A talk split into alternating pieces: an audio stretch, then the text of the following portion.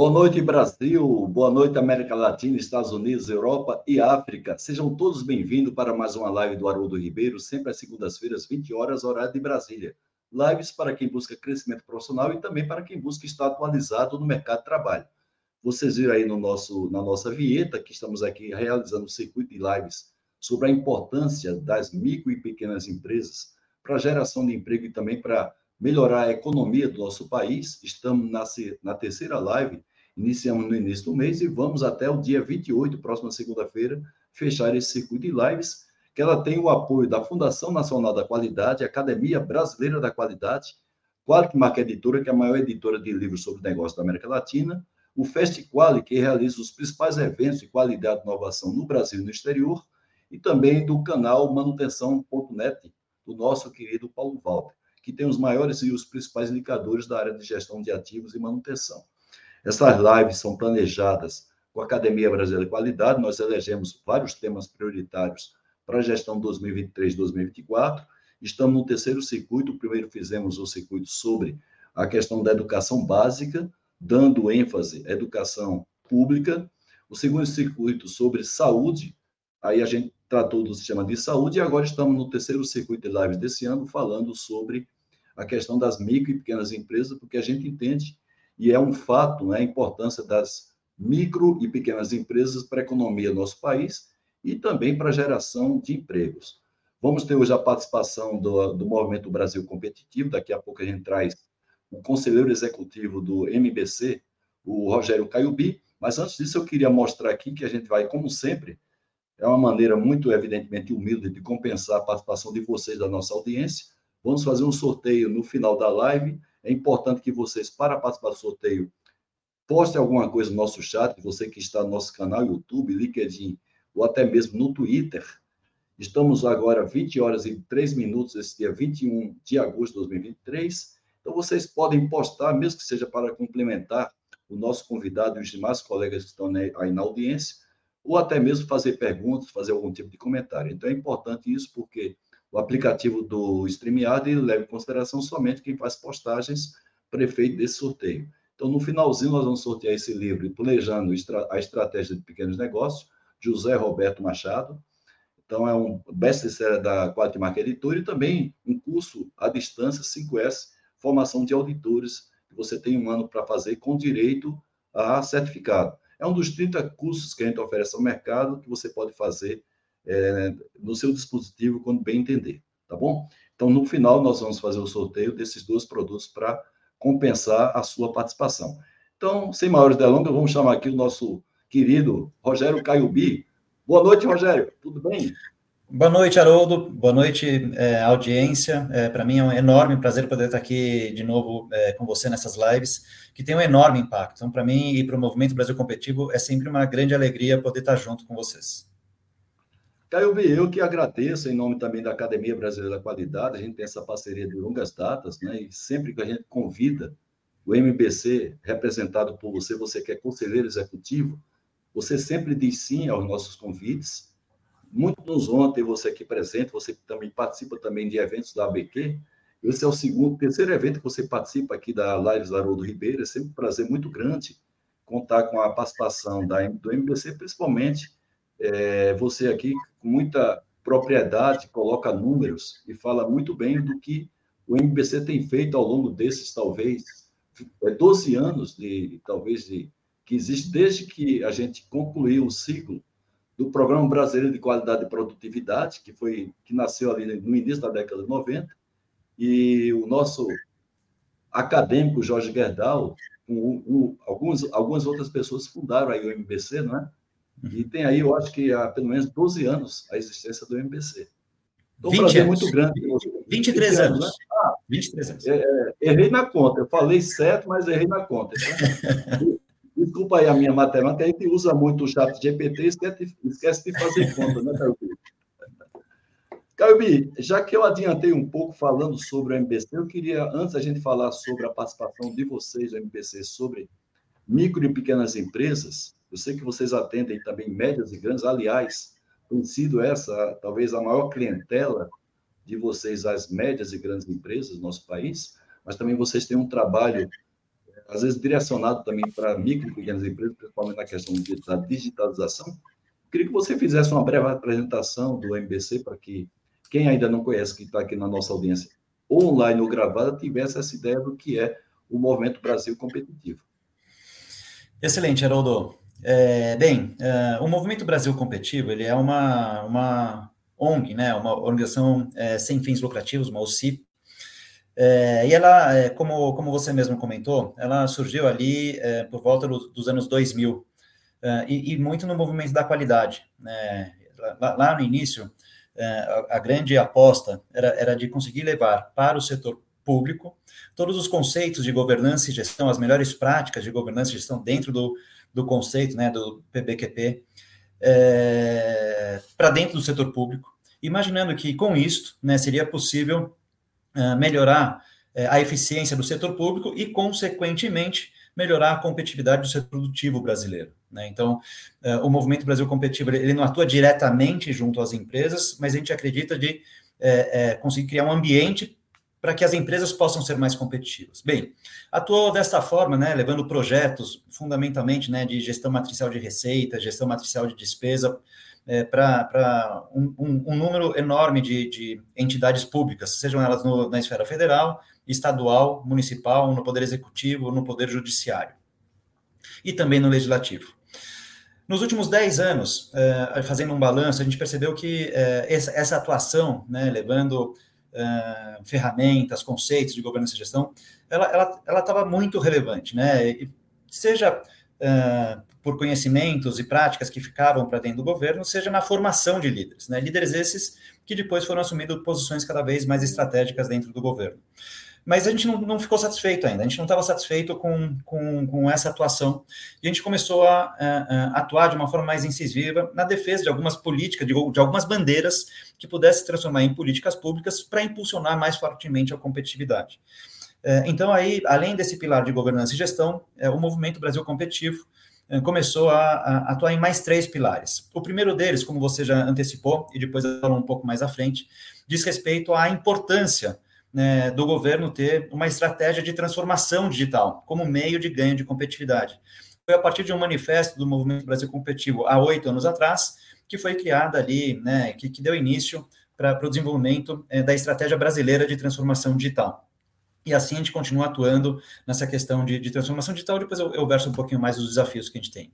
A segunda bandeira que a gente é, é, tem, a, a, terceira bandeira, né? Então, governança e gestão, transformação digital. A terceira diz respeito a custo Brasil. Custo Brasil diz respeito a todos aqueles aspectos, porta para fora das empresas, independente se é grande, pequena, média, mas todos aqueles custos porta para fora das empresas que tiram as que tira a competitividade do setor eh, produtivo brasileiro seja ele serviço, seja ele indústria, seja ele comércio, é, de todos os setores. É, esse estudo a gente fez, o, prim o, primeiro estudo foram, foi feito há seis anos atrás, e à época, esse custo Brasil representava 1,5 trilhões de reais ao ano, é quanto o setor produtivo brasileiro é quanto o setor produtivo gasta mais por fazer seus negócios no Brasil do que gastaria se fizesse seus negócios é, com as condições colocadas pela média dos países europeus da, da, da OCDE. Então, 1,5 trilhão, que à época, seis anos atrás, representava 22% do PIB. Puxa, que a, gente, a gente tirou uma nova fotografia o ano passado, né, com dados de 2021, e esse número subiu para é, 1,7 trilhões de reais ao, ao ano. Né? Uh, aumentou 1,7 trilhão, mas em relação ao PIB ele caiu um pouquinho, foi para 19% do PIB. Sim. Não sei se vocês se recordam, é quando a gente aprovou lá uh, a reforma uh, trabalhista, se imaginava que seria possível agregar 900 bilhões de reais em 10 anos. Aqui a gente está falando 1,7 trilhões de reais ao ano é quanto a gente gasta mais para fazer negócio. E eu não preciso falar isso, né? Cada um de nós aqui, cada um de vocês aqui da audiência sabe o desafio que é sabe o desafio que é, é, é ser empreendedor no Brasil. Né? Então, depois também posso explorar um pouquinho mais é, é, sobre esse aspecto. O quarto pilar, e aí muito oriundo desse trabalho que a gente fez é, do Custo Brasil, diz respeito à educação. Né? Então, não existe um país competitivo se não tiver uma educação muito robusta. Quando a gente começou a estudar um pouquinho mais é, a esteira da educação, né, a cadeia da educação, a gente percebeu é, que, que é, nas diversas etapas da educação, muitas as organizações do terceiro setor já, já atuam, né? Uma delas como referência, a gente estava comentando um pouquinho antes do começo aqui, né, Haroldo? O próprio Todos Sim. pela Educação, mas, mas tem diversas organizações que já atuam. Sim. Contudo, a gente percebeu que tinha um, um espaço no finalzinho ali, né? que diz respeito ao ensino técnico profissionalizante, que isso ainda estava é, é, pouco atendido, estava pouco provocado.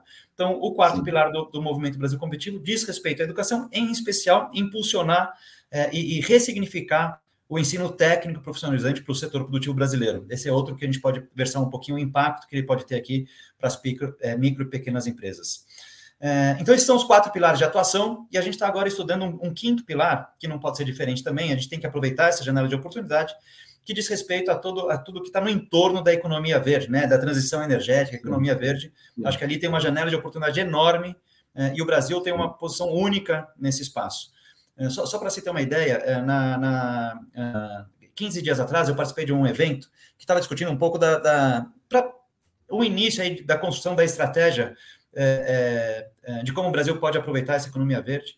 E, e lá fora, os países do exterior tem chamado o Brasil como uma, uma potência para ser o Oriente Médio da economia verde mundial. Veja a metáfora que está aí colocada, né? Então, os países de fora estão chamando o Brasil como Oriente Médio da economia verde é, é, no futuro. Então, acho que a gente tem que tentar é, é debruçar e ver as oportunidades que isso é, geram, não só para o país como um todo, também para as micro e pequenas empresas. Acho que aí tem um espaço bastante grande também. É, já temos uma certa realidade nessa direção, porque a nossa matriz energética hoje tá, já está bem diversificada, né? tanto as hidrelétricas, como também o próprio etanol, que a gente passou a explorar há muito tempo, desde, desde a época do Proal.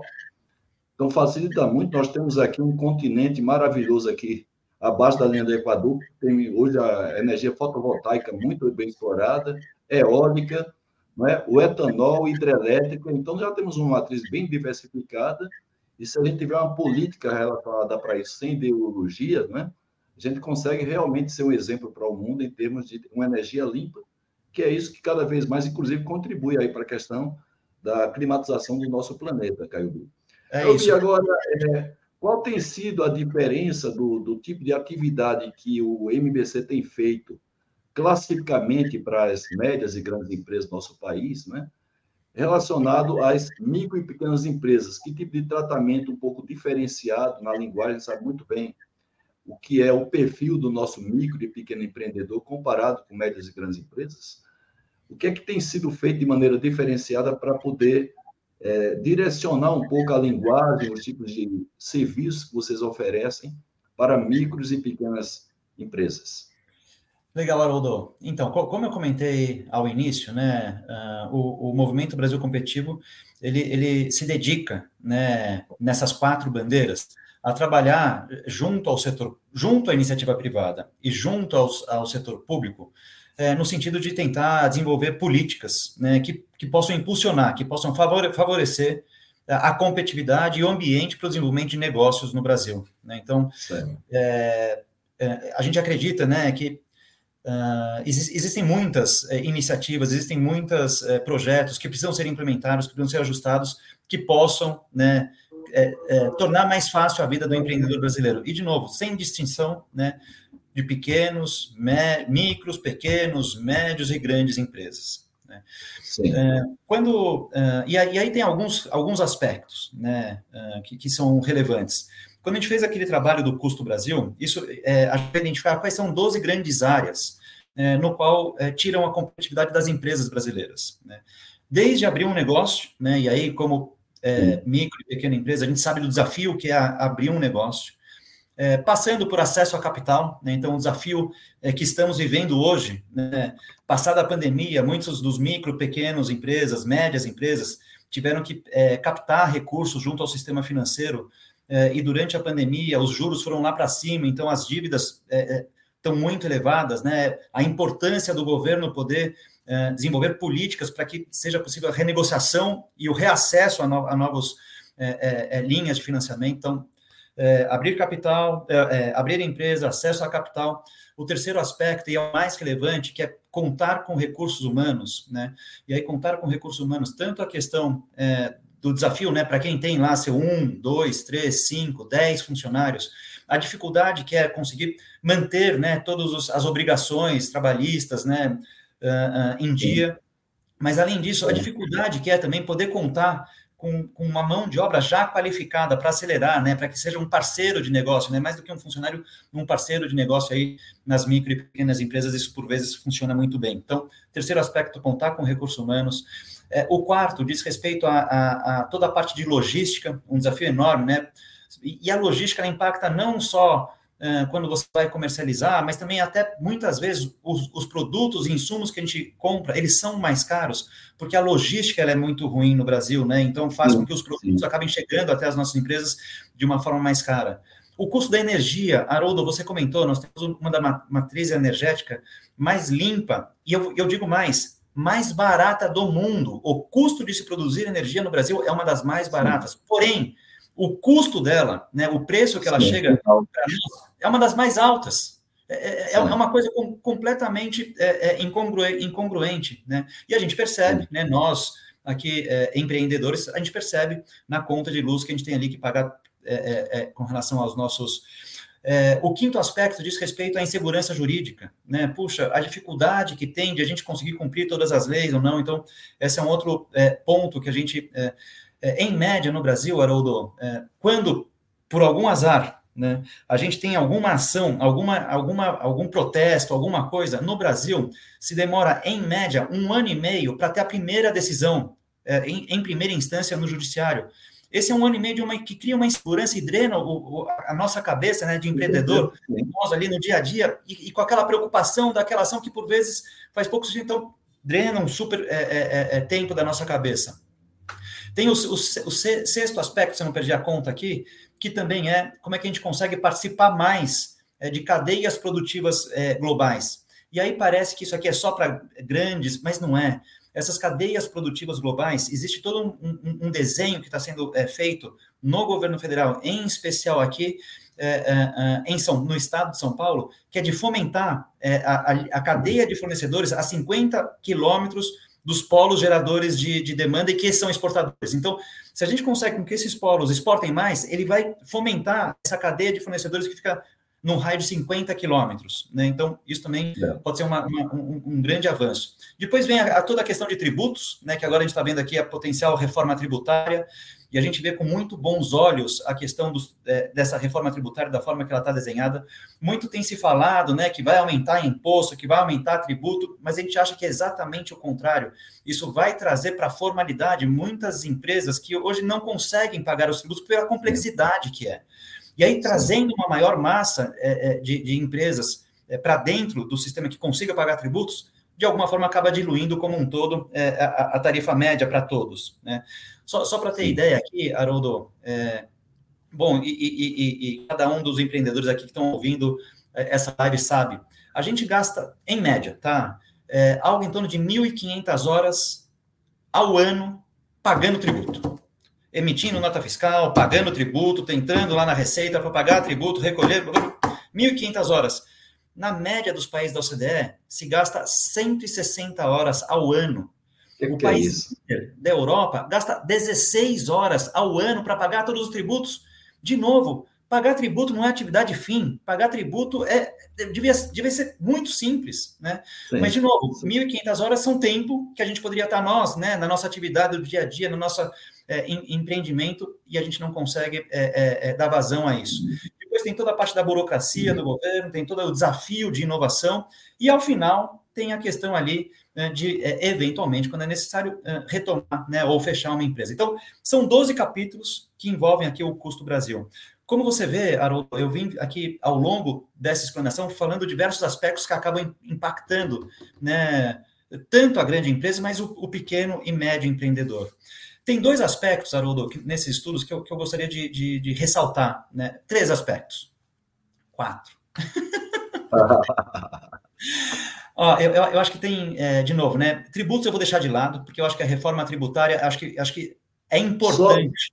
Só enfatizando, né, Caio sempre eu digo assim que a expectativa que os empresários tinham e tem ainda com a reforma tributária, eles sabem muito bem o que é o nosso, os nossos governos, tanto federal, estadual, municipal, que são ávidos por aumento de receita e até mesmo por conta de aumento de despesas, e claro, para você pagar a despesa tem que ter receita, mas a expectativa que tem os empresários é a simplificação dos impostos, é não é a redução da carga tributária. Então, se você conseguir, com essa reforma tributária, pelo menos a simplificação de impostos, já é um grande ganho para reduzir o nosso custo do Brasil.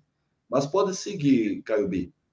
Mas, mas, mas é exatamente isso, Haroldo. Então, acho, acho que é, o grande pano de fundo dessa reforma tributária que está sendo aprovada são dois. O primeiro que é a simplificação e pela simplificação conseguir ampliar a base de contribuintes. Pronto. É, é, e, e fazendo com que a arrecadação total seja a mesma, vai fazer com que, na média, todos paguem menos, né? Lógico que muda de setor para setor, mas é, a, é, é, é, o fundamento. Mas tirando a reforma é, tributária de lado, acho que são três aspectos muito importantes, né, que eu gostaria de reforçar aqui uh, uh, para todos os empreendedores presentes aqui. O primeiro, que eu acho que é um desafio e uma preocupação grande, que 80%, imagino, dos empreendedores estão neste momento, que é a questão das dívidas que foram contraídas durante a pandemia. Né? Então, foi, foram momentos muito difíceis. Por vezes, eh, foi, foi, foi necessário, quase que obrigatório, quase que mandatório para manter o empreendimento aberto, que essas dívidas fossem captadas. Elas foram captadas a uma taxa de juros muito reduzida, né, ou muito mais reduzida do que está, e ao longo da pandemia, ao longo dos últimos dois anos, a, a, a taxa ela veio aumentando muito, né? Porque risco da inflação, o governo aumentava a taxa, isso aumentou muito, né? É, então a gente tem brigado muito, né? A gente tem insistido muito na importância do governo é, em criar políticas para permitir com que é, os empreendedores, né? E de novo, 80, eu imagino que 80% tem dificuldade de dormir à noite pelas dívidas que foram contraídas antes. Então, a importância do governo olhar para isso com atenção, com foco em especial para os micro e pequenos é, empreendedores, para que a gente consiga sair no fim do túnel aqui, para que daqui a um, dois anos a gente consiga ter uma vida melhor estabilizada, né? É, a gente tem batido recordes, atrás de recordes, de quantidade de empresas que estão pedindo, é, ou que estão fechando, ou que estão pedindo recuperação judicial, são um pouquinho maiores, mas então a gente, a gente vê com bastante preocupação e, uma, e a gente tem provocado e solicitado uma atenção especial do governo em, é, em relação a isso. Né? Esse, esse próprio é, é, é, movimento que teve agora de renegociação grande de dívidas, acho que tem um pouco nessa esteira, então essa é uma preocupação muito forte. Tá bem? É, o segundo ponto que eu, que eu gostaria de reforçar. Ah, eu, só queria, eu, só queria, abrir um pouquinho, porque o, o Dagnino, que está falando com a gente lá do Rio de Janeiro, ele faz uma pergunta nesse sentido. E já que a gente está falando aqui de fechamento de empresas, de micro e pequenas empresas, e essa pergunta do Dagnino, Caio B, é, caso, claro, o NBC não é uma instituição que trabalha especificamente com micro e pequenas empresas, mas nós vamos ter aqui na próxima, na, na próxima segunda-feira, para fechar o nosso circuito de lives, Dagnino, e a, e a nossa audiência, a participação do diretor técnico da, da, da Nacional do SEBRAE, que seguramente vai ter esse número para apresentar para a gente. O Bruno Kick, Quick, que a gente vai daqui a pouco fazer a apresentação para vocês. Então, é, é, Caio, se você não tiver, evidentemente, esses, essas informações para dar, pode ficar tranquilo, porque com muita propriedade o Bruno Quick vai dar para a gente, já que ele é diretor técnico do Sebrae Nacional. Ele trabalha com esses números. Eu, eu, Haroldo, eu, eu, acho que é uma excelente ideia deixar essa pergunta pronta para a próxima segunda-feira. Né? Eu, eu, eu não saberia versar é, com propriedade em todos esses aspectos. Por estatística, Bom, né? Números é estatísticos, não? É isso. Então, então Mas uma pode questão... falar o terceiro ponto que você ia falar, por favor, Caio. Vamos lá. Então, o, o, o, terceiro ponto que eu acho que é importante é, é também é, de a gente, e a gente vem trabalhando muito, né? Então, de novo, nós em, empresários, independente do tamanho da empresa, a gente sabe o desafio que é poder contar com uma equipe, mesmo que seja de uma pessoa, duas pessoas, três pessoas, é, é, que consigam, uh, uh, junto conosco, tocar né, e, e, impulsionar as nossas empresas. Né? Isso se dá para um aspecto é, é, histórico brasileiro, que é, que é a, a, a, o não reforço, o não reconhecimento da importância do ensino técnico profissionalizante. Né? Então, é, vou dar um número aqui. Países é, é, desenvolvidos, né, 50% da população ou é, dos, é, dos egressos do ensino é, é médio segue uma carreira técnica. Ou, por vezes, a carreira técnica ela vai junto com o ensino médio, fazendo com que todos que terminam o ensino médio já tenham uma profissão né, e conseguem se inserir mais rapidamente no mercado de trabalho. No Brasil, incrível que pareça, menos de 12% dos nossos alunos seguem ou têm algum ensino técnico. Né? Isso faz com que nós, quando precisamos contratar, seja um, um auxiliar para ajudar no faturamento, seja alguém que para auxiliar é, é, nas coisas, é, nas nossas atividades, né, do nosso negócio. A gente tem, a gente gasta ali quase que seis meses, três meses, seis meses, um ano até que essa pessoa esteja qualificada e que a gente consiga, de novo, aí somos dois, somos três, somos quatro para tocar o nosso negócio, né? Então, a gente tem reforçado e batido muito a tecla da importância, né, de a gente impulsionar o ensino técnico profissionalizante. E por fim, o quarto aspecto, que a gente, e esse, agora, eu, eu coloquei três aspectos que são é, quase que dores, né? Agora, tem, o quarto aspecto, ele diz aqui de uma oportunidade, né? Oportunidade para alavancar os nossos negócios, que diz respeito à transformação digital. Uh, okay. A transformação digital tem, diz respeito a como que a gente consegue, em, nos nossos negócios, fazer um melhor uso da tecnologia, né? A serviço dos nossos negócios seja para reduzir custo do nosso dia a dia, ou seja para inserir os nossos produtos ou serviços, de novo, micro e, e, e pequenas empresas, para ampliar o conjunto de pessoas que podem consumir os nossos produtos e serviços. Né? Então, é, poder fazer, é, trazer a transformação digital para dentro dos nossos negócios, ele tem um enorme, uma, uma enorme possibilidade. A gente estima que é, é se a gente conseguisse acelerar a transformação digital do setor produtivo e lógico, quando a gente fala setor produtivo, se a gente pega as médias e grandes empresas, elas já estão todas digitais, né? Mas se a gente pega as, as micro e pequenas empresas, se a gente conseguisse acelerar a digitalização das micro e pequenas empresas, teria o potencial de adicionar até um trilhão de reais no PIB brasileiro. Esse é o potencial máximo é, que poderia crescer o setor produtivo. E, de novo, por vezes fica muito distante, mas o que, que é isso? Assim, é, é, por vezes, é você ter a capacidade de, de participar desses é, comércios eletrônicos. Por vezes, diz respeito a você conseguir fazer compras é, é, no seu é, pequeno negócio de forma virtual, que vai ter o, o, o, preço muito mais baixo do que aquele, aquela mercearia que você compra ali do lado da, da, da, do seu empreendimento. Então, poder acessar mais, tanto na parte de compras, quanto na parte de vendas, e quanto na parte administrativa de ferramentas digitais, isso pode alavancar muito o seu negócio. E a gente percebe também, Haroldo, é, não só é, é, alavancar o negócio, mas grande parte da inovação, grande parte da criação de serviços inovadores, eles começam com micro e pequenas empresas. Existe uma agilidade muito maior para que as micro claro. e pequenas empresas. É, é isso que eu ia falar, né, Caio? Porque... Testem. Desculpa? Não, é isso que eu ia falar, porque é, da maneira como a tecnologia está hoje acessível, é, e pela leveza que tem micro e pequenas empresas, é até mais fácil micro e pequenas empresas migrarem para a digitalização, em função da, de serem empresas leves, às vezes constituídas, no caso de MEI, até de um proprietário, né? Então, fica muito mais fácil com os recursos que nós temos hoje, inclusive facilitado pelo WhatsApp da vida, Instagram, nós temos aí no nosso país a criação pelo Banco Central do chamado PIX, que facilitou, já tinha maquininha, né, que já tinha dado para os micro e pequenos empresários uma capacidade muito grande de venda, de negociação, e aí veio junto com a maquininha o PIX, que favoreceu muito. Aí nós temos esse recurso aí do WhatsApp, do, do, do Facebook, do Instagram, que facilita muito para micro e pequenas empresas venderem, negociarem e comprarem também. Muito bacana. É isso. Mas pode ser KLB. Mas, mas, mas e, e, e, eu acho que foi, foi, foi no ponto, Haroldo. É, é, essa, essa agilidade que tem o micro e pequeno empreendedor permite com que ele teste rápido, erre rápido, arrume rápido.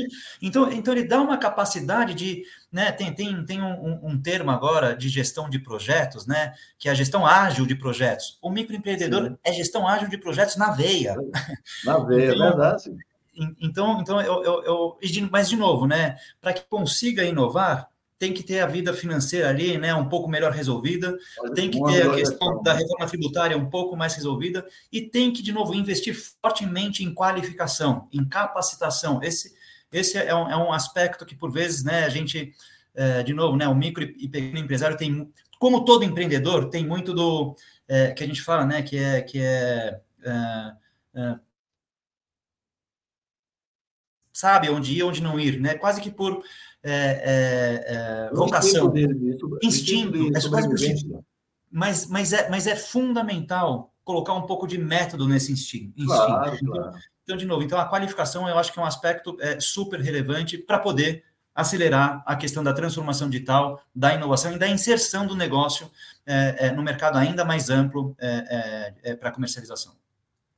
É, daí porque, viu, Caio Bia, a Academia Brasileira da Qualidade elegeu, né? a gente tem esse, essa missão de fazer com que a cultura da qualidade faça parte da cultura das organizações, das pessoas como todos os profissionais, e nós acreditamos que a partir da gestão, o nosso colega da Academia Brasileira de Qualidade, um dos fundadores do MBC, que é o Gerdau, ele bate muito nessa questão, né? Gestão de processos.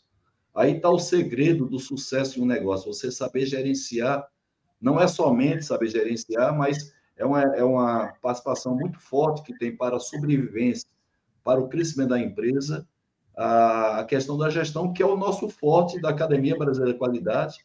A, a, grande maioria dos nossos acadêmicos tem isso aí na veia, desde a sua formação lá atrás, né, a formação de base na qualidade, depois a formação de uma qualidade mais ampla, a qualidade chamada é, Lato senso e a estrito senso, a gente consegue conjugar na academia esses dois fatores, e dessa maneira a gente auxiliar o Brasil, de maneira geral, a ser um país mais próspero.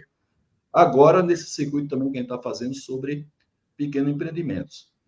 É, Caiobi, você concluiu aí, então, as suas colocações aí das, dos, dos pontos mais relevantes, né? Temos uma Isso. pergunta aqui feita pelo Cardoso, muito interessante, deixa eu colocar aqui na tela. Caiobi, clusters e polos com base em vocações naturais ou históricas de cada região, minimizando o turismo molecular jabuticaba pelo Brasil. Ou seja, o que ele está querendo dizer aí é que se você tem regiões fortes em alguma coisa, você evita que as pessoas fiquem para lá e para cá, né? e sim utilizem de recursos que estão próximos de você daquilo que aquela região é mais forte.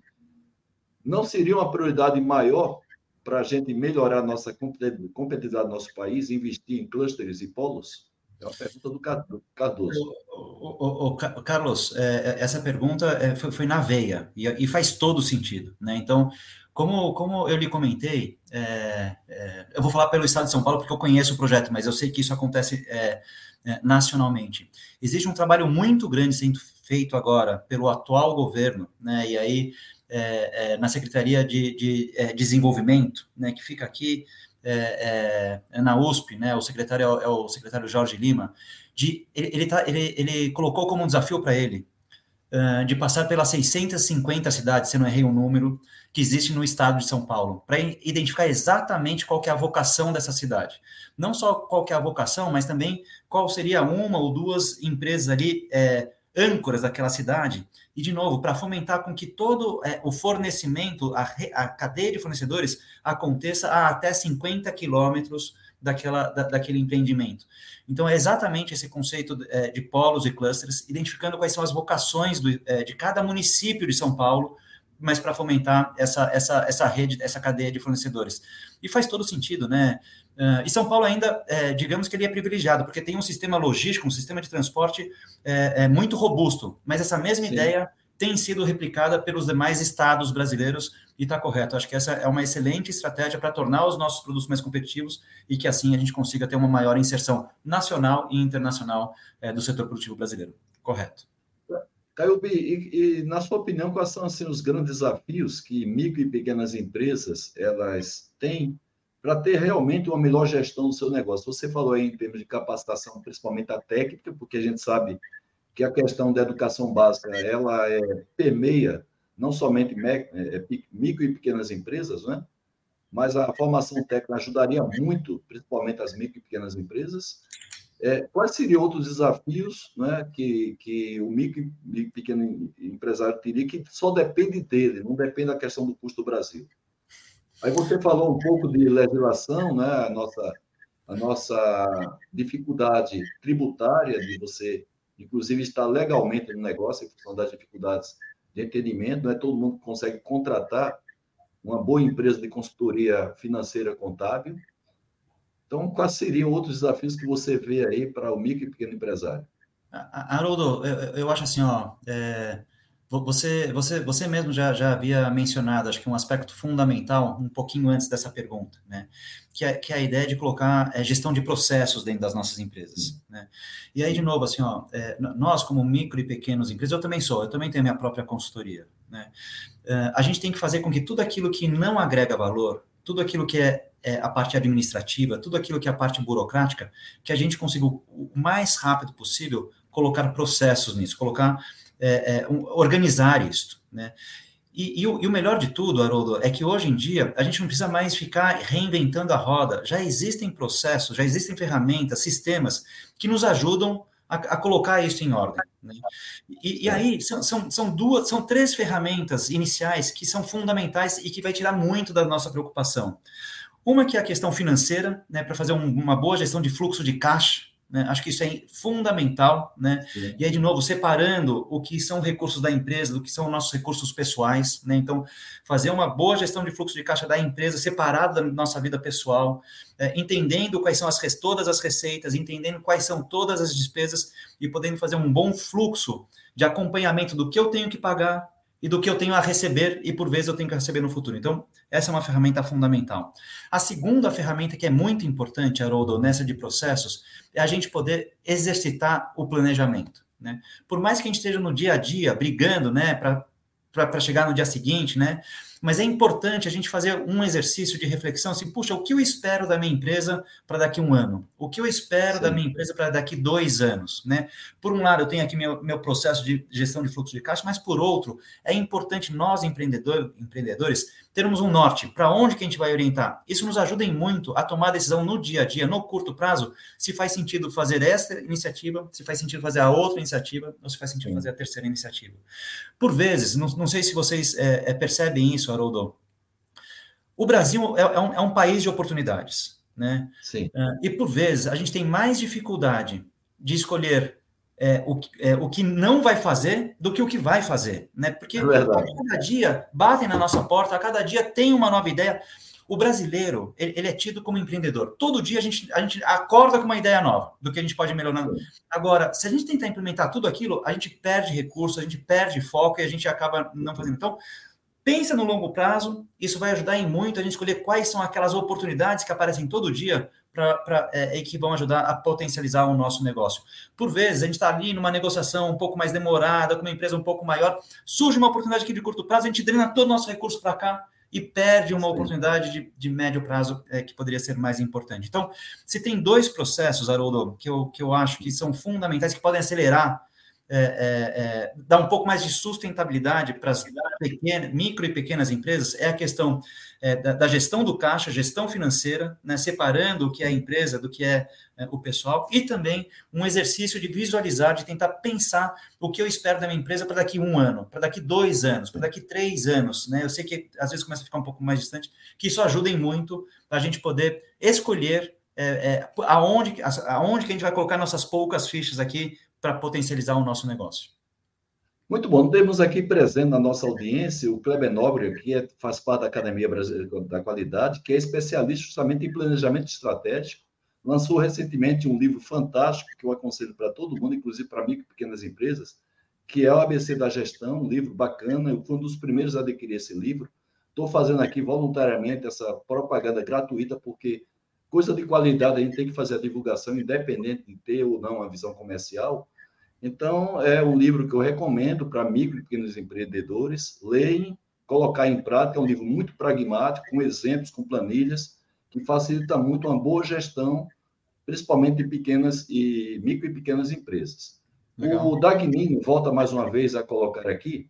As empresas brasileiras estão se aproveitando das tendências de nearshoring, decorrente das dificuldades de as multinacionais continuarem usando fornecedores de países distantes como os asiáticos, você desenvolveu um mercado mais próximo, mais interno, visto com essa dificuldade, além da exportação, temos essa instabilidade é, geopolítica que acontece hoje no mundo, inclusive batendo muito naquela região ali, tanto da Ásia como também da Europa, seria uma, uma tendência, Caio O, o, o é, Basílio, né?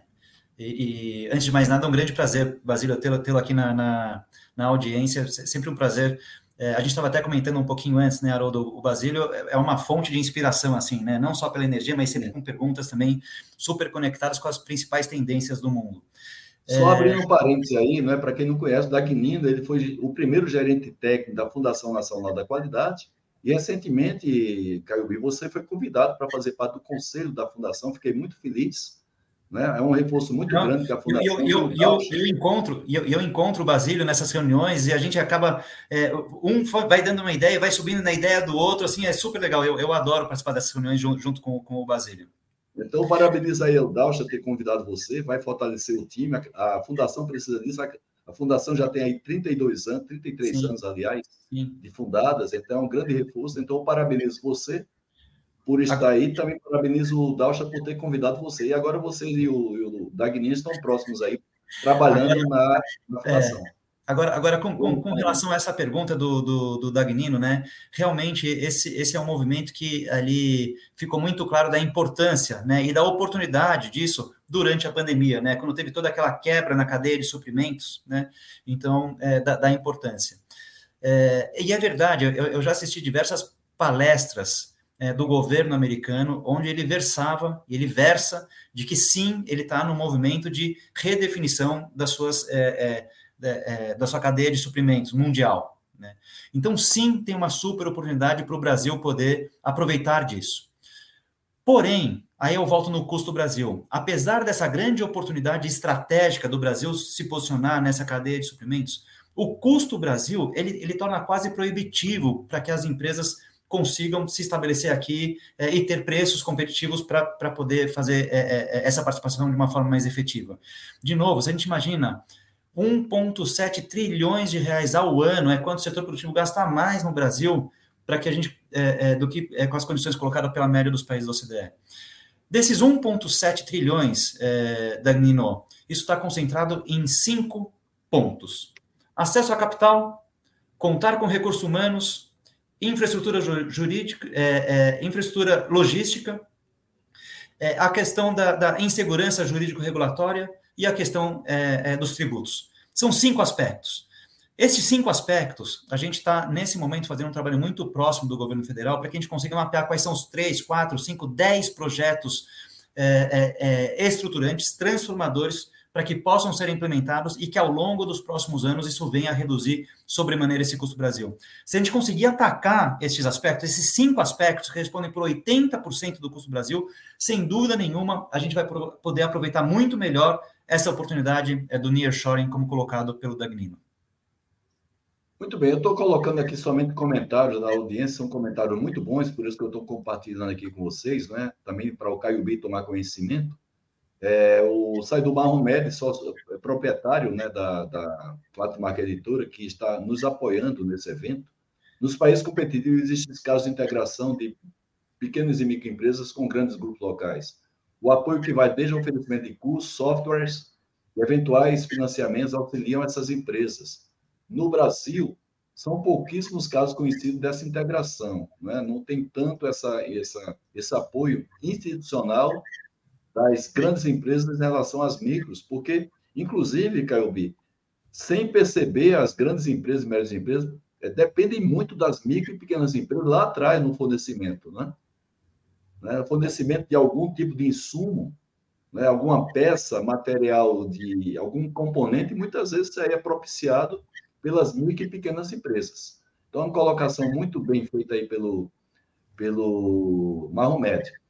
O Gianello, ex-executivo da, da Volkswagen, ele diz, Caio já temos no grupo Paula Souza um projeto feito com as escolas estaduais aqui em São Paulo, né? o, o Gianello mora aqui no ABC Paulista, é, propiciando aos jovens sua formação de segundo grau em formação técnica, com como isso está no Brasil afora? Você tem conhecimento dessa, dessa colocação de escolas profissionalizantes, como é a Escola Paula Souza e outros estados do Brasil, além de São Paulo, Caio Bill? É, não, não, tem dúvida que, o, que o, é, o Paula Souza é uma referência nisso, né? Então, então de novo, os outros estados eles olham para o Paula Souza como referência é, na, na, potência que ele tem é, na oferta de ensino técnico profissionalizante.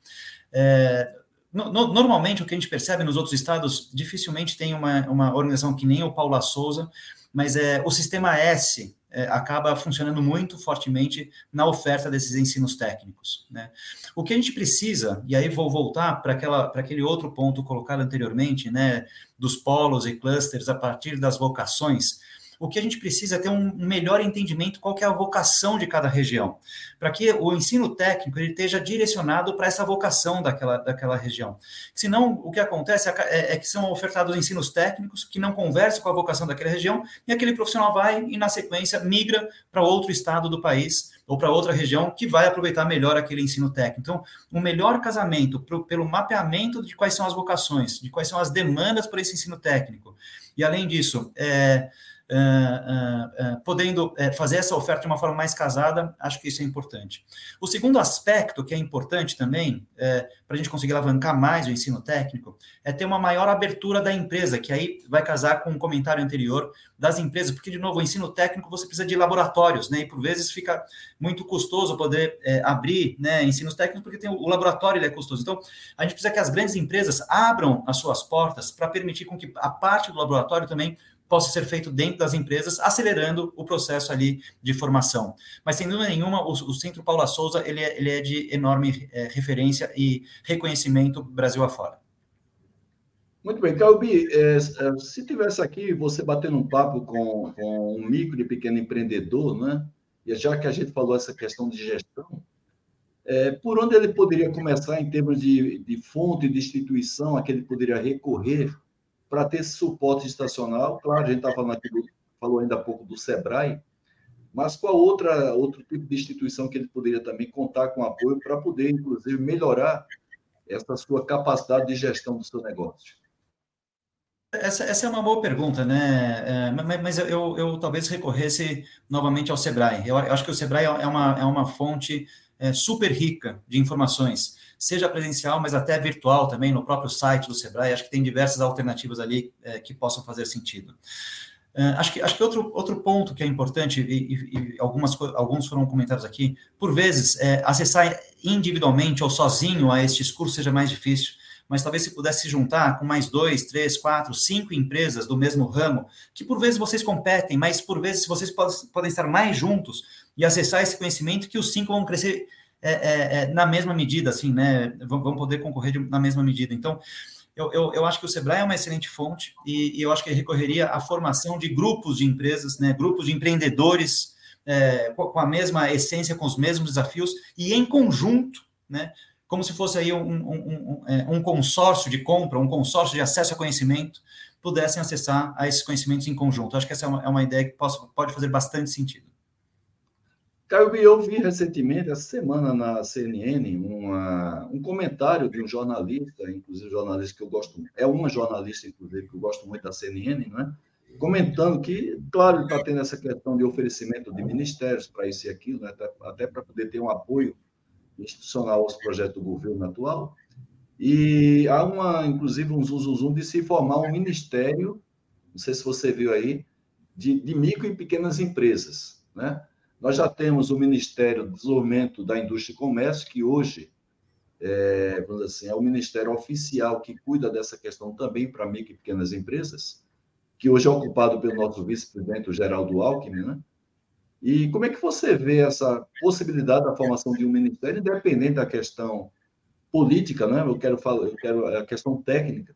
Você acha que isso pode criar uma força maior para o micro e pequeno empreendedor em termos de facilitação, a questão da tributação, de algum tipo de apoio é, de crédito mais fácil para que eles possam recorrer? Você acha que isso aí pode ajudar de alguma maneira, deixando de lado o aspecto político-partidário da decisão? Haroldo, essa, essa pergunta é uma pergunta do milhão também, né, Haroldo? Olha, é, eu, eu, eu, eu, eu entendo da especificidade das micro e pequenas empresas, né? E eu entendo da especificidade de cada um dos negócios, de cada uma das partes né, que compõem o nosso setor produtivo. Mas, mas eu confesso que eu, que, eu, que eu acredito mais, quanto, quanto mais integrado as, as discussões estiverem, quanto mais é, é, compartilhadas as discussões estiverem, eu, eu acho que vai ajudar para a implementação é, é, das políticas públicas necessárias para o ganho de competitividade brasileira. Haroldo, assim, ó, eu, eu confesso, eu, eu, eu, tenho certeza que tem questões que são específicas das micro e pequenas empresas e, e não discuto isso. Mas certo. existem políticas, existem projetos que eles vão impactar o setor produtivo como um todo. Então, eu, eu acredito assim, ó, se a gente conseguir ter uma política de reindustrialização muito forte para o país e política de reindustrialização que fomente as cadeias produtivas locais com os micro e pequenas empresas, é isso que a gente precisa. É, e aí, de novo, né? É, puxa, a gente tem aí uma, uma feliz é, é, oportunidade de nessa nesse ministério ainda ter estar sentado ali é, é, o, o vice-presidente, né? Então eu, eu, eu, iria mais na linha de tentar reforçar o papel, a atuação do Ministério é, é, da, da, Indústria e Comércio, né? E, e, e, que aqui a gente consiga ter uma política de reindustrialização muito forte, como, como ele próprio diz ali, como o governo diz, a neoindustrialização. E que essa neoindustrialização tenha como base o reforço das cadeias produtivas locais. Isso Sim. naturalmente vai, vai, vai, vai aterrissar nas, nas micro, pequenas empresas, no polo de 50 quilômetros. É, é, eu, eu acho que é de novo, nesse momento, a gente está no momento assim, a gente precisa concentrar esforços. Isso, perfeito, muito bem. Aqueles 5, 10, 15, 20 projetos fundamentais transformadores. A gente precisa aproveitar o nearshoring, a gente precisa aproveitar a, a capacidade de é, é, é, é, ampliar o, o, fornecimento local, a gente precisa aproveitar da transformação digital. Mas são 10, são 20 projetos, a gente precisa tirar isso do papel. E aí, eu não tenho dúvida é, que o setor produtivo como um todo, e o brasileiro, empreendedor da forma que é, vai conseguir aproveitar todas essas oportunidades que virão, virão na esteira da implementação desses 10, 15, 20 projetos. Eu acho que isso é mais. Eu, eu prefiro esta linha do que criar um, um, mais um ministério. Muito bem.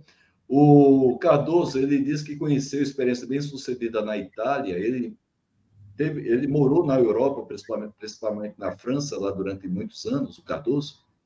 Mas ele disse que conheceu experiência bem sucedida na Itália, em que pequenos empreendedores, muitos ex-funcionários, são fornecedores cativos super competitivos de muitas indústrias. Quando ele fala muitas indústrias, seguramente ele está falando de médias e grandes empresas.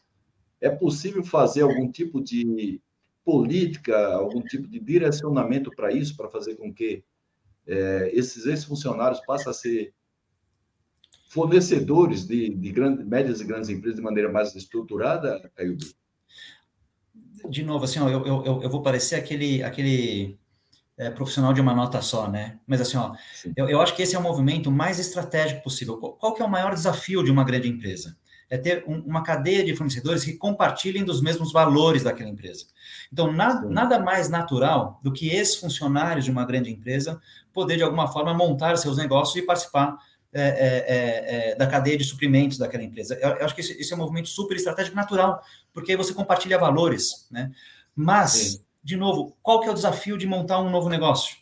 Não, não, é, não, é, não é por falta de incentivo, imagino, da grande empresa de querer ter uma cadeia de suprimentos que compartilhe os mesmos valores, mas é o desafio de, de ser empreendedor no Brasil.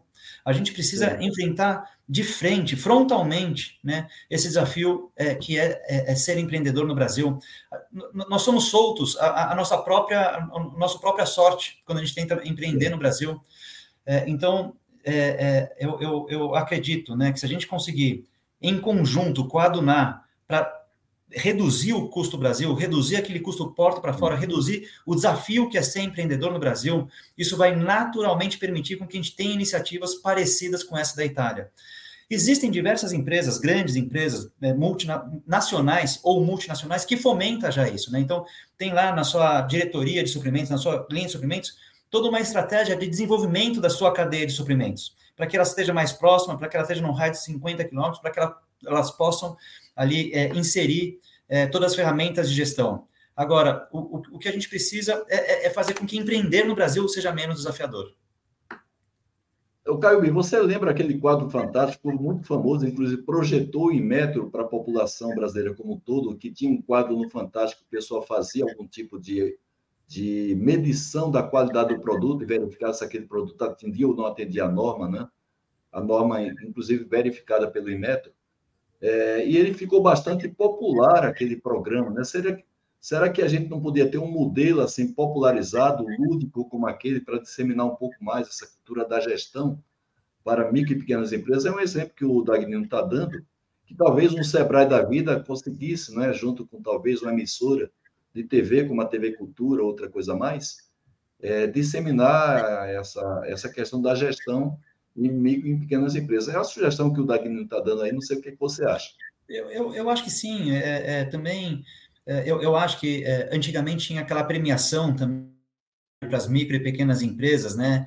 Uh, uh, que o próprio Sebrae já conduziu durante muito tempo. Eu acho que aquilo também era uma ferramenta é, super é, importante, né, para mostrar os, os, os, casos de sucesso, para poder compartilhar conhecimento, é, para ter um pouco da régua, né, cada um conseguia se acessar lá para saber qual estava o, o, seu, o seu grau de qualidade. Acho que não só esse programa, mas também retomar de uma forma mais efetiva essa premiação das micro e pequenas empresas, acho que também seria um caminho bastante efetivo para impulsionar a questão da qualidade. Acho que sim. Muito bem, Calbi, olha, vamos fazer o seguinte, vamos abrir um pequeno parênteses aí para fazer o sorteio do, do livro da Quatro Marca Editora, né? muito, muito apropriado para o circuito que a gente está fazendo, planejando a estratégia de pequenos negócios, do José Roberto Machado, e depois, na sequência, também um curso à distância 5S, que também deve ser um programa muito útil para micro e pequenas empresas, um curso à distância. Então, nós vamos aqui descompartilhar este aplicativo, né? Esse, essa apresentação, e vamos aqui abrir, fazer o compartilhamento do aplicativo do StreamYard para fazer esse sorteio. Então, vamos lá.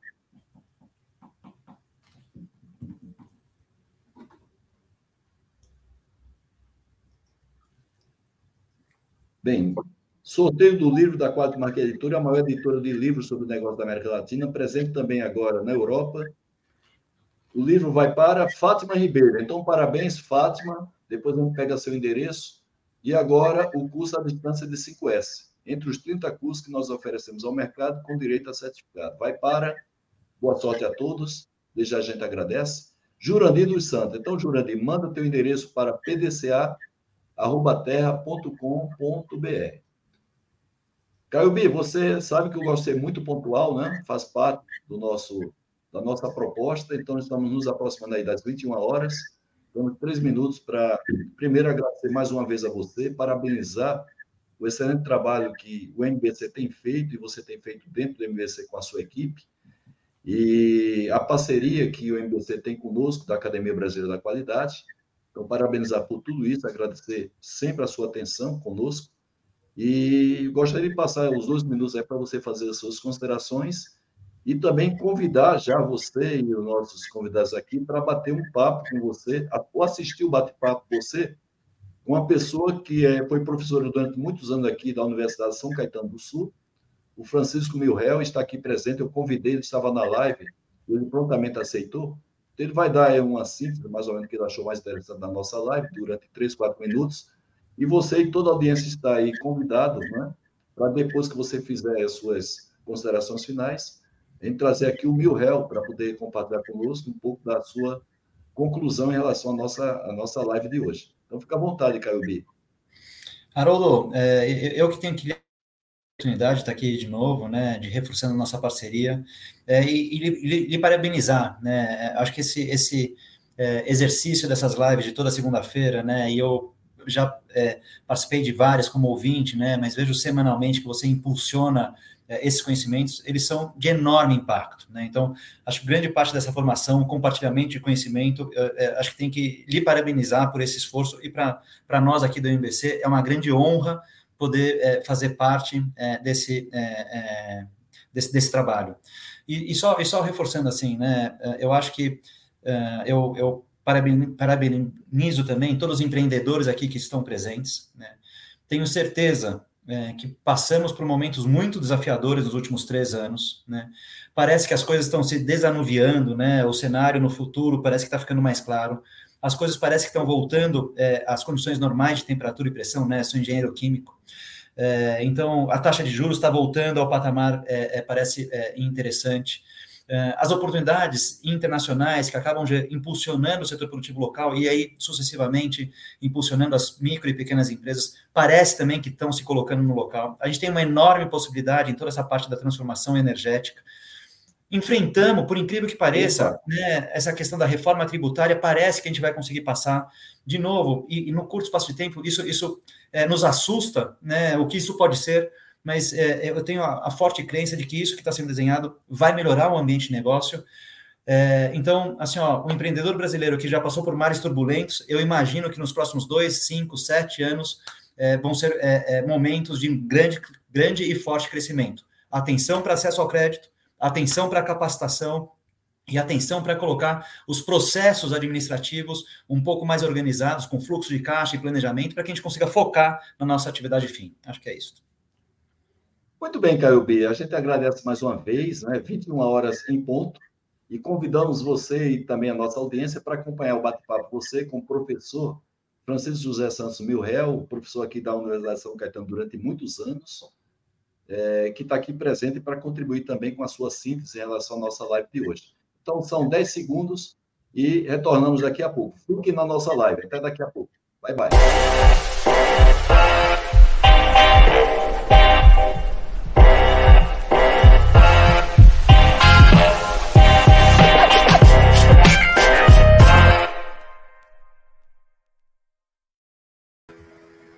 Boa noite, Milrel. Como vai? Boa noite, tudo bem? Tudo bem, Haroldo? Tudo bom? Boa noite, Rogério. Tudo bem?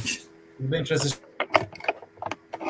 Meu, eu agradeço a você ter topado, você que estava aí na nossa audiência, topado o nosso convite né, para poder fazer uma síntese ou aquilo que você achou de mais interessante, o que foi abordado pelo Caio Bio ou pela nossa própria audiência.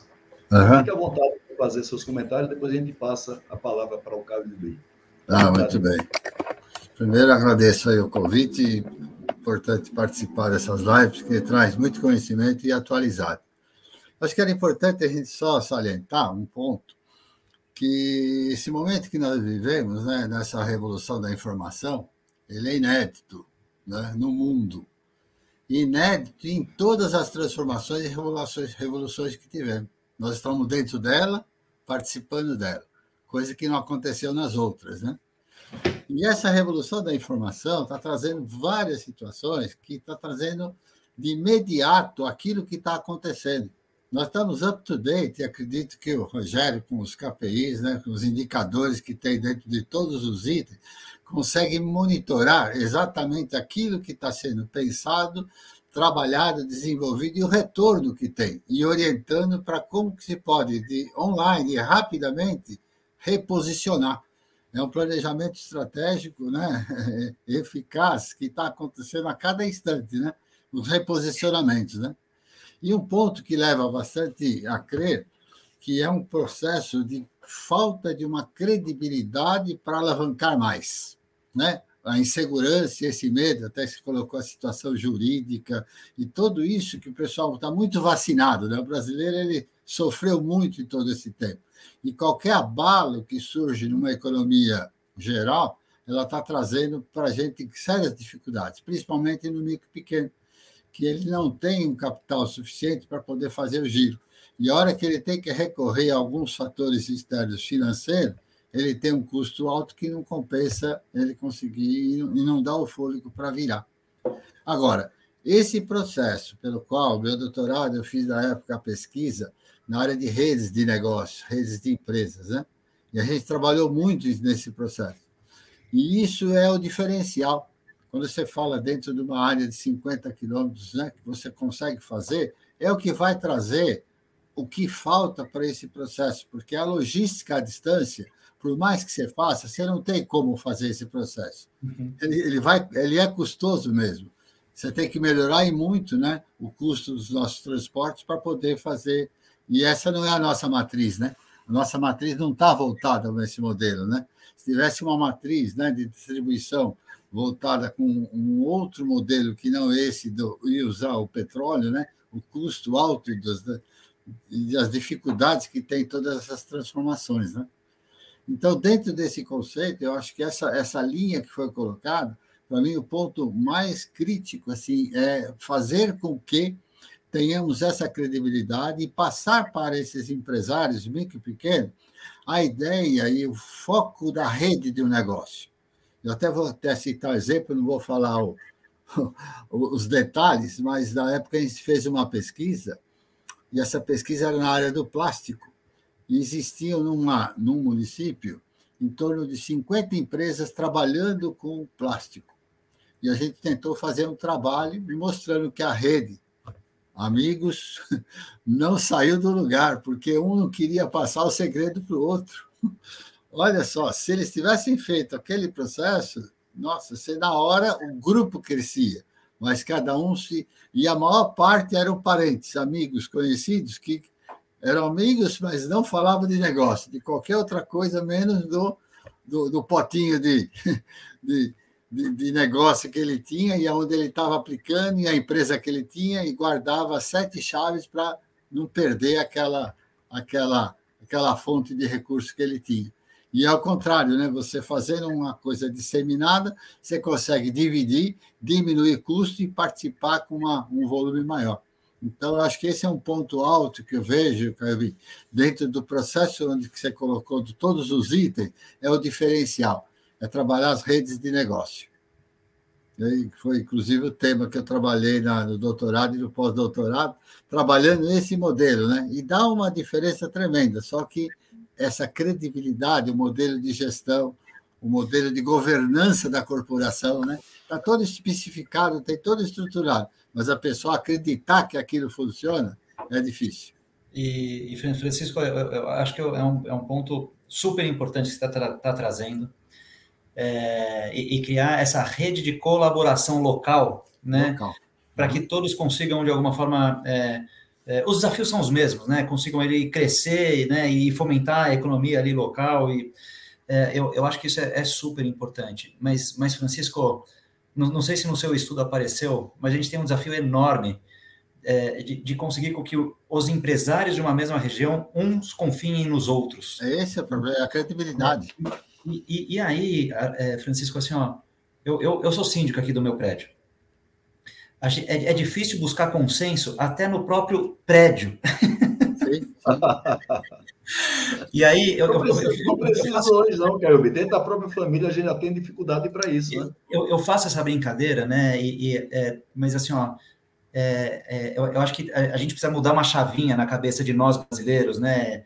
É, que eu acho que é importante. A gente, a gente, nessa atuação do MBC junto ao governo, por vezes a gente fala assim, puxa, difícil, né? Buscar um consenso no governo, né? Mas o, o governo ele é reflexo de como nós do setor produtivo atuamos porque fica cada um tentando puxar a brasa para sua sardinha, né? Sim. Ou como dizem os gaúchos, puxar a brasa para o seu assado, né? Ah. É, é, e aí o governo ouve uma coisa para cá, ouve outra coisa para lá, e fica muito fácil não fazer nada.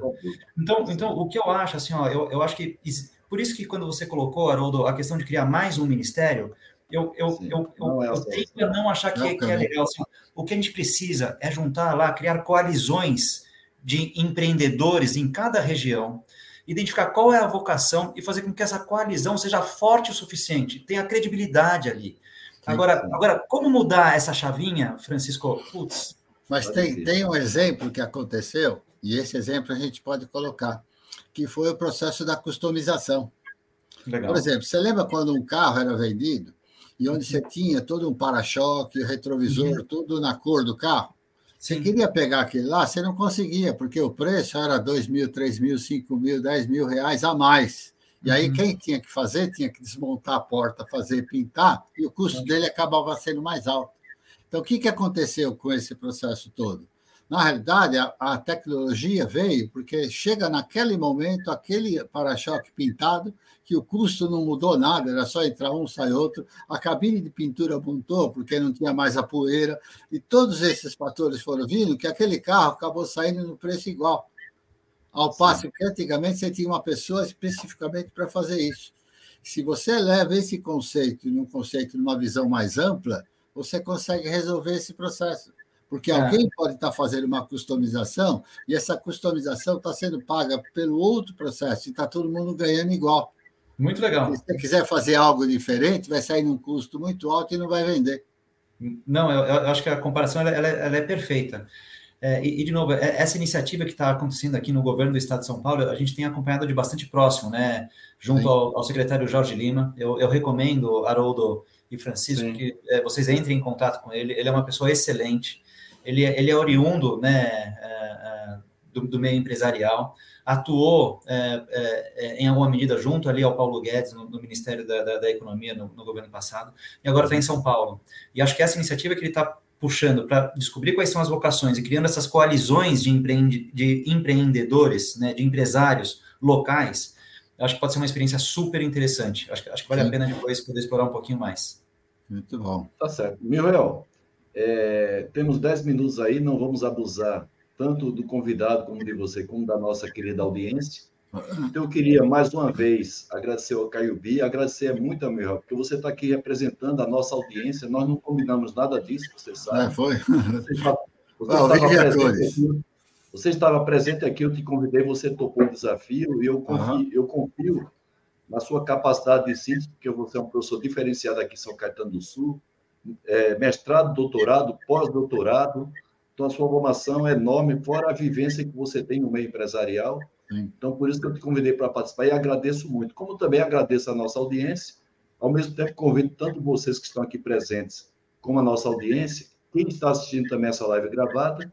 Próximo dia 28, nós vamos fechar esse circuito de lives sobre a importância das micro e pequenas empresas para a economia e para a geração de emprego, com o Bruno Quick, que é o diretor técnico nacional do SEBRAE. Acima dele só tem um presidente do SEBRAE na linha de negócio. Então, vai estar aqui presente para fechar aqui o nosso circuito com o presidente da Academia Brasileira da Qualidade, Jairo Martins, que hoje completa mais um ano de vida. Então, que Deus abençoe ao Jairo Martins, nosso presidente, dê a ele felicidade e saúde, tanto para ele como para toda a sua família. Então, gente, boa noite para todos vocês. Obrigado. Muito obrigado. Fiquem sempre com Deus. Caio B, mil reais. Obrigado, Caio B. Um grande abraço para vocês. Fiquem Obrigado, sempre com Deus. Tchau, tchau. Obrigado, Haroldo. Um abraço. Até segunda-feira. Tchau, tchau. Até segunda